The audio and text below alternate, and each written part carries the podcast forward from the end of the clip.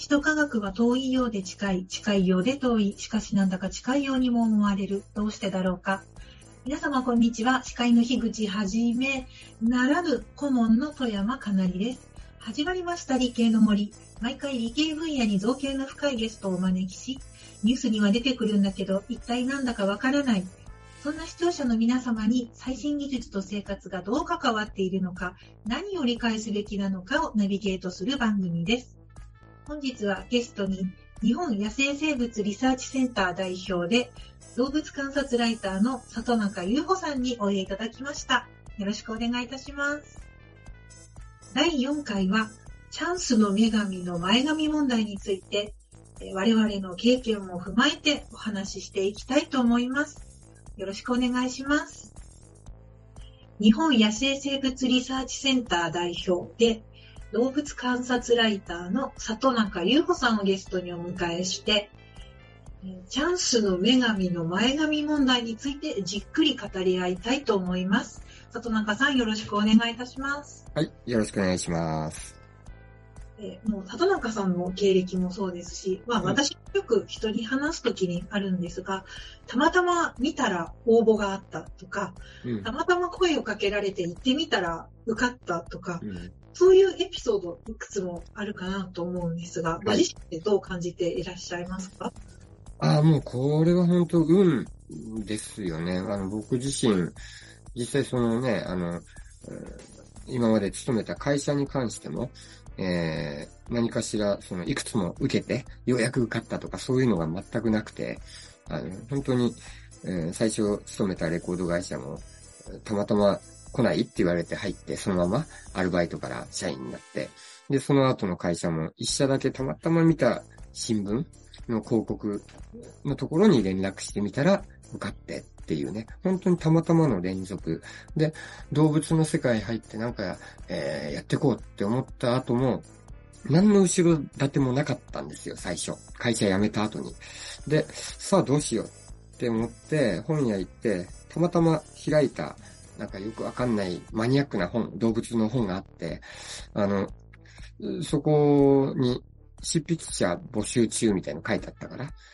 編集長に連絡して、あの、そういうのできるんですか？って言ったら、明日会議あるからおいでって言われて、で、いきなり行ってみたら、あの、そこに動物学者の今泉忠明という先生がい,、らっしゃって。あの、残念な動物シリーズのそうです、そうです。はいはいはい。で、あの、うん、まあそこの雑誌でも書くようになったり、あと、うん、その、今泉先生から動物についての、その調査っていうものについてのいろはを本当に一から全部教わることができたとかね。なんかそういう本当にラッキー、偶然のラッキーがいくつも重なって、それで今がありますんで、そのうちのどっか一つでも欠けてたら多分全く違う世界にいたんだろうなっていうふうには思いますね。うん、本当にすごい。すごい、まあ、ラッキーというと失礼かもしれないんですけれど、うん、すごくいいタイミング、タイミングで、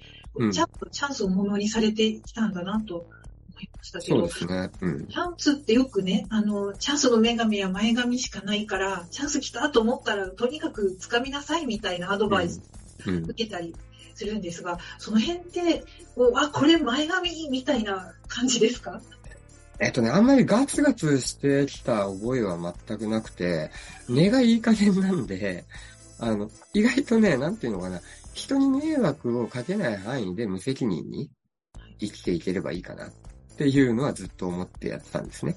なので、あの、うん、まあ、仕事に関してもそうですし、うん、あ、ここで、ここにちょっと一歩踏み入れたら、面白いかもしんないなっていうね、そっちの興味の方が強かったですね。だから、多分逃してるチャンスもいっぱいあると、とは思うんですけれども、うん、自分の中でやっぱ面白いと思ったものは、あの、入ってみるっていうね、そこに扉を開けてみるっていうのはやってきてますね、ずっとね。面白い。うん。そのいろんな選択肢のキーワードあると思うんですけど、うん、お金が儲かりそうとか、うん、かっこいいとか、みんなにすごいって言われるとか、親が安心するとか、うん。こういういろいろなカードの中で、うん。面白そうと、その出来事が一致したら切っちゃうかもっていう感じ。そうですね。あの、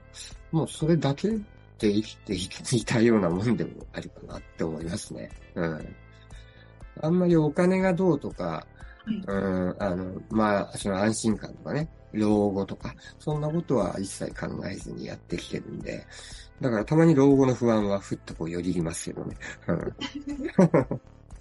えっ、と、まさに、このチャンスの話ですねうん。まあ、私もあの、まあ、某大手通信会社辞めまして、えっ、と、今自分の会社やってまして、当然いろんな案件が、あの、一応受注したりとか失注したりとか、あの、いろいろそういった繰り返しながら10年以上やってますけども、うーん、このチャンスを絶対にものにしようっていうふうに意気込んで、取れなかった案件の方が多いですよね、やっぱり。で、その場合、自分が悪いのかどうなのかっていうのを、私あまり反省しないまま、や、この前ずっとやってたんですが、振り返ってみると、過去にやった案件は、実はこれをやりなさいというふうに神の命ざる手が働いて、他の案件はおそらく、あの、なんていうのかな。お前これやったらドツボに入って死ぬぞとうん。苦労するぞと。なんかそういうふうに思えってならないんですね。うん。うん。あのまあ、どちらかと言いますと、こうやって番組に出させていただいていろんな話をするのも、例えば、あの IT と教育関係のプロジェクトをやっていたりとか、あと、すいません、あの、どちらかと言いますと、あの、そういった人との交流の中で、あ、この番組出てこういう話をしたら、実は自分の仕事にも、まあ、生かされてるだけじゃなくて、そういった中で、やれてきたので、実はチャンスの女神様というのは、呼んでも来ないしうん、近寄って前髪を掴んだとしても、逃げちゃう方が多いんで、もう自分は何もせずに、もう、チャンスの女神様っていうのは自分が考えずに、いきなりやってきて、いきなり抱きしめられて、うん。もうそしたらもう抵抗もせずにそのまま地獄に行こうと何しようと、そのまま身を任せようって言って、意外とうまくいってきたから、うんちょっと何言ってんだかわかんないですよね。わかります。なんか。うん。だからよく老後の不安って言いますけども、うん。もう、あの、里中先生も私ももう老後にほとんど差し掛かってるんまあそうですね。うん。自分なんか別に年金生活の時まで生きてるかどうかっていうことうんもあまり考えなくなりましたね。うん。確かに。富山さん的にはやっぱりどうですか？やっぱり自分でガツガツして叶えるもんだっていうことで、やっぱり抗っちゃう派ですかね、チャンスは。もうこのチャンスは絶対、絶対ものにするんだって感じで、全身全霊をかけて。いや、あの、な、ないですね。基本的にあんまり、えっ、とですね、最初の、人生最初の就職ってみんな自己分析して、エントリーシートいっぱい書いてとかってやるじゃないですか。私も1枚だけ書いたことがあったんですけど、就職の、就職課、学校の就職相談に行くときに、東京にあって、女子の寮があって、制服がある会社ならどこでもいいです。どっか紹介してくださいって言って、行ったら推薦枠がまだ空いているところがあったので、じゃあそこ行ってみないって言われて、で、説明会だと思って行って、アンケートだと思って書いたのが、実は入社試験だったっていうのがあって、だからみんながね、ちゃんと黒とか紺のスーツ着て、なんかかっちり座ってるのに、私だけリボン体ってこう、大きなリボンの白いひらひらで、水色の、なんかすごいおしゃれな、なんだろうな、お嬢さんの着ているようなスーツ、入学式で着るようなスーツっていうのかな。それで、すごい。いや。それそそれがそれがあの、うん。面接官にとった浮いてる、浮いてるように見えてなんだこいつはみたいな感じで思われたのか、あ、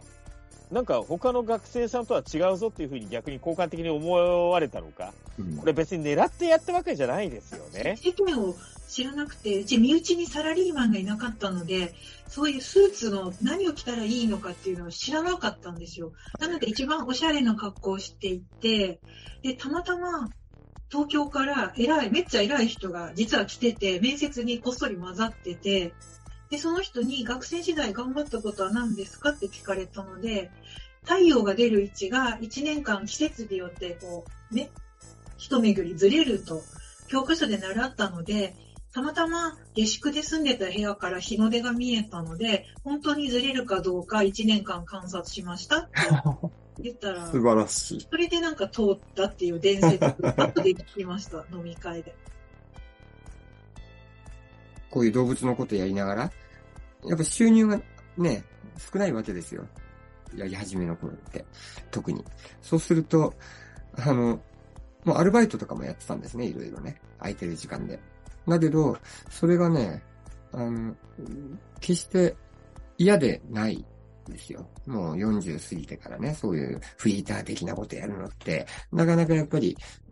プライド持ってる人とかも多いと思うんですけども、あの、僕はね、やっぱやりたいことやってるんだから、それでお金稼げてないんだから、じゃあ他で空いてる時間に稼ごうっていう、そのぐらいの感覚でやってて、あの、あこれが嫌じゃないってことは、やっぱ本当に好きでやってることなんだなっっていうのは、自分の中で認識できたっていうのはありますよね。なんかそのぐらい、あの芸人さんと一緒ですよね。売れない芸人さんがアルバイトしてますよね。あれと一緒で、うん、あの、やっぱりそうやって本当に好きで頑張ってるかどうかっていうのは、どっかで見てる人がまあ、それが女神様なのかどうかわからないけども、どっかで見てくれてて、で、こう引っ張り上げようとしてくれる人っていうのはいるのかもしれないな、とは思いますね。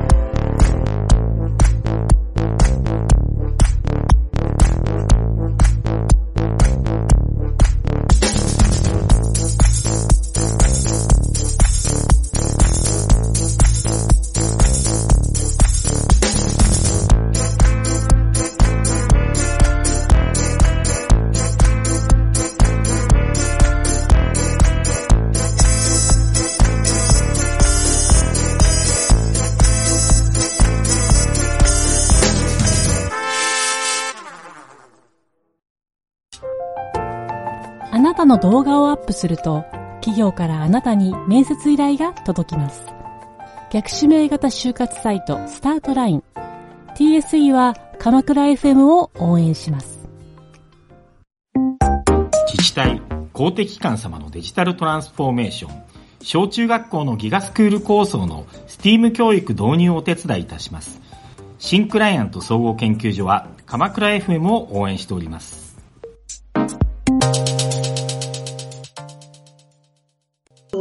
あります。聞いていただけますか？はい。はい。あの、はやぶさの、初代のはやぶさの川口先生の大ファンで、すごくファンだったんですね。で、はやぶさが最後カプセルを地球に投げ返した時も泣きながらネットで中継見たりとかしてた、ただの、ただののもうファンだったんです。で、それがたまたまいつも通りツイッターパトロールしてたら、JAXA でこういう募集があるよって見つけて、じゃあ記念だ、ウェイって 受けたら受かってしまい、JAXA に入りましたと。ただ、入ったとはいえ、ね、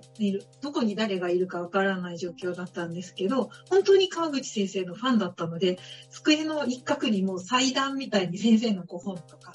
あの、写真の切り抜きとかを、コーナーを作っていたら、たまたま向かいの席にいた社員の方が、川口先生のアシスタントというか秘書みたいな方が同期でいて、仲良くされていて、ちょっと気の毒な子がいるんだけど、もしよかったら一回ね、こう、握手とかできないかなって連絡をしてくださって、それで、あの、お会いすることができて、で、本にサインもらったりとかして、で、最初タイミングが悪くて、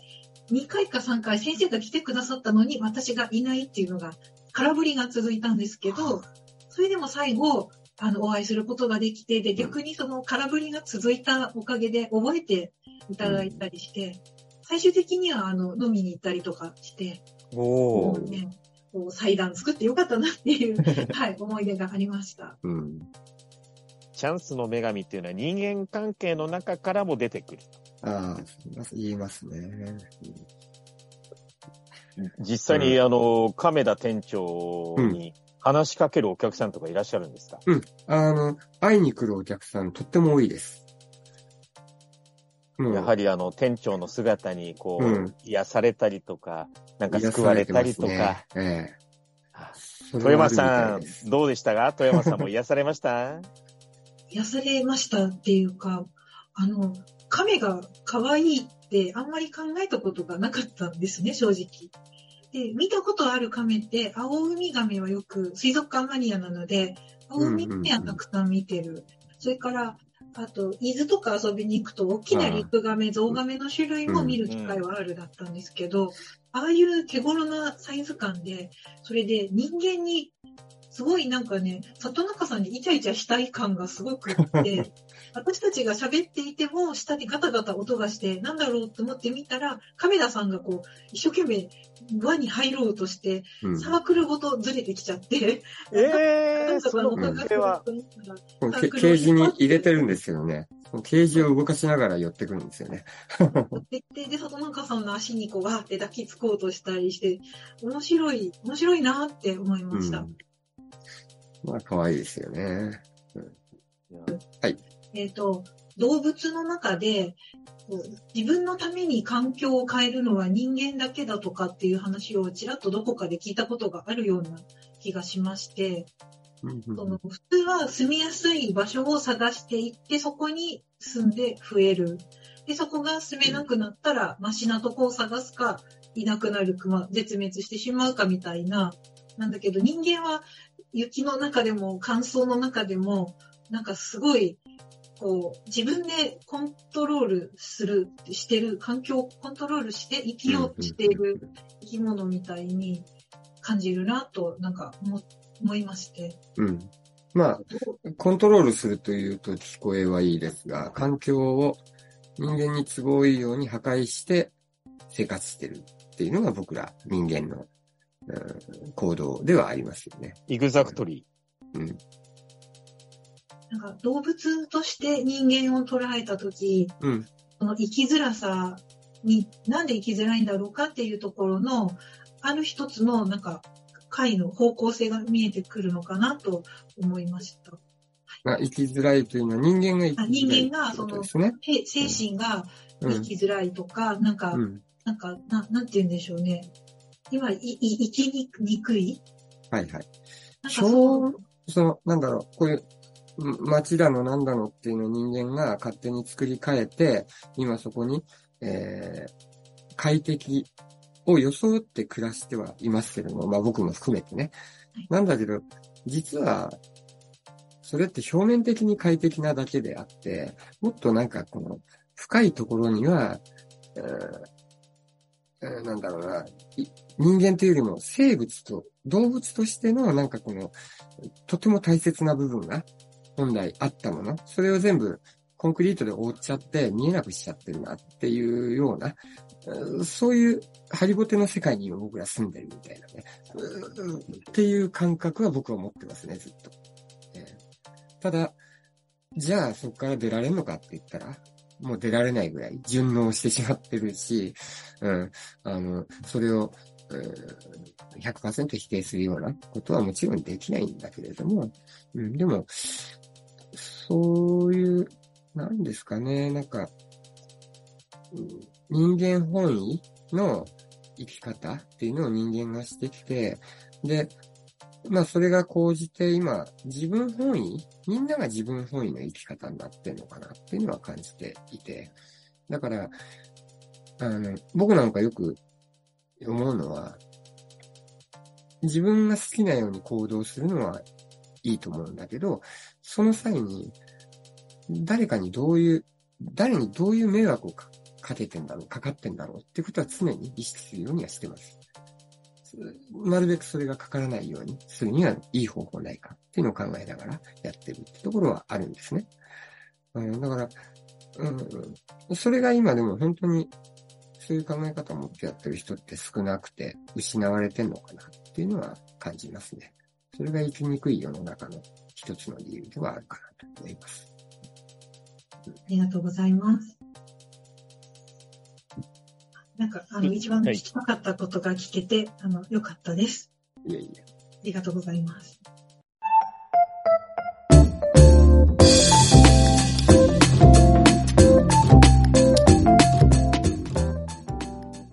最後、本、はい、本日のラストテーマですかね。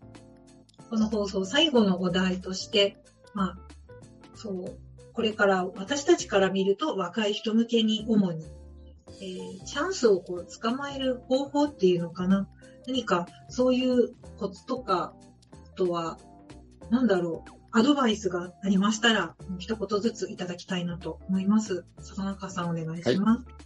はい、アドバイスできるほどね、なんか、ちゃんとまっとうに歩んでないんで、なんとも言えないんですけれども、あの、やっぱり、なんだろうな、やりたいと思うことを、どこまで本気で思ってるかっていうのが一番ポイントかなと僕は思ってて、もちろん、あの、それだけじゃね、生きていけないっていう人もいるとは思いますけども、絶対に、あの、仮に思ったように生きられなくても、食うに困るほどの状況になったら、なん、なんとか死ぬ気で必死に頑張れば、なんとかなるんだから、とりあえずやりたいことを突き詰めるっていうような、えー、ことを、あの、少し勇気出してやってみるといいのかなというふうに僕は思いますけどね。あと、あと一つ。はい。あの、追加の大事な質問です。えー、里中さんみたいに、こう、海外に調査に出かけて、うん、いろんなフィールドワークをやりたいって憧れる子供たち、若者たちたくさんいると思うんですが、うん、そういう方に向けてのアドバイスをお願いします。海外はね、たまたまあのテレビのあの番組で、あの、来ないって言われたんで、えー、行ったような、えー、そんな感じだったんですけれども、うん、あの、まあ、ただで行けるのはいいかな、というね、そういうのはありますね。あの、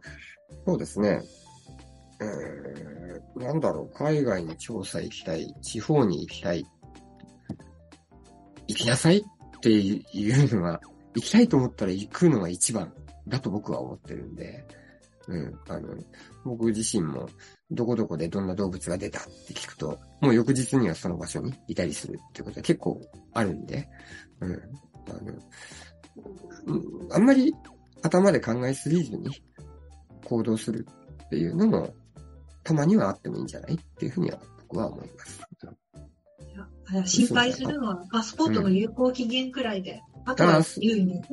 そうですね。まあ今回はね、パスポートが切れてたんで、無理ですってお断りしたんですけど、行く日程一週間のバスからパスポート取ってこいっつってテレビの方に言われて、で、しょうがなくて行くことになったっていうね。それだったら、最初から、あの、持って、えー、チェックしておけばよかったかなっていうのはありますね。えー、ありがとうございます。じゃあ次、奥野さん、お願いします。はい、まあ、番組の締めですいません。私、プレッシャーなんですけども、チャンスというのは、おそらくチャンスの姿で目の前にやってくるのはないと思います。チャンスと見えて、そこにはまったら実は破滅の罠だったりしたっていう。まあ仕事をやるにしても、これからいろんな将来を目指すにしても、実はチャンスと思ってるのがチャンスでなかった。結局、それは後にならないと、結果にならないとわからないと思うんですね。で、そこで重要なのは、えっ、ー、と、その見た目だけで判断するだけじゃなくて、一見するとこれダメじゃないかな、やったらまずいじゃないかなっていうところを、拒否せずに、否定せずに、とりあえずやってみるっていうことで、それが結果的にチャンスのきっかけだったりしたっていう、後々考えてみると、そうなってるって多分、まあすいません、無駄に長く人生受け、生きてると出てくると思うんですね。ですから、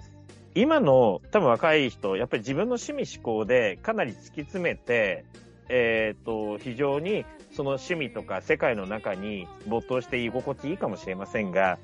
たまには他の世界の話も聞いてみたり見てみたり、あといろんな人と会ってみたり、いろんな人と話、まあ話さなくても別にチャットでも他のコミュニティでも構わないんですけど、SNS でも構わないんですけれども、あの、関わってみると、自分の一室で全く関係ないのが実はチャンスのきっかけだったりとかっていうのが多分あると思うんですね。漠然とした話で申し訳ないんですが、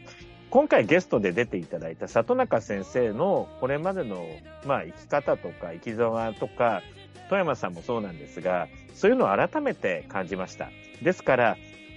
興味のアンテナは、敏感だろうと鈍感だろうと、365度に張り巡らせると、ひょっとしたら別な世界と別なチャンスが巡ってくるんじゃないかなっていうふうに私は思います。というのはどうでしょう？はい。素晴らしい漠。然として申し訳ありません。あとはもう、樋口さんに任せますわ、編集で。はい。あどうもありがとうございました。はい、ありがとうございます。ありがとうございました。はい。じゃあどうもすいません。失礼します。失礼します。たとえそれが全てを諦めた上にあるものだと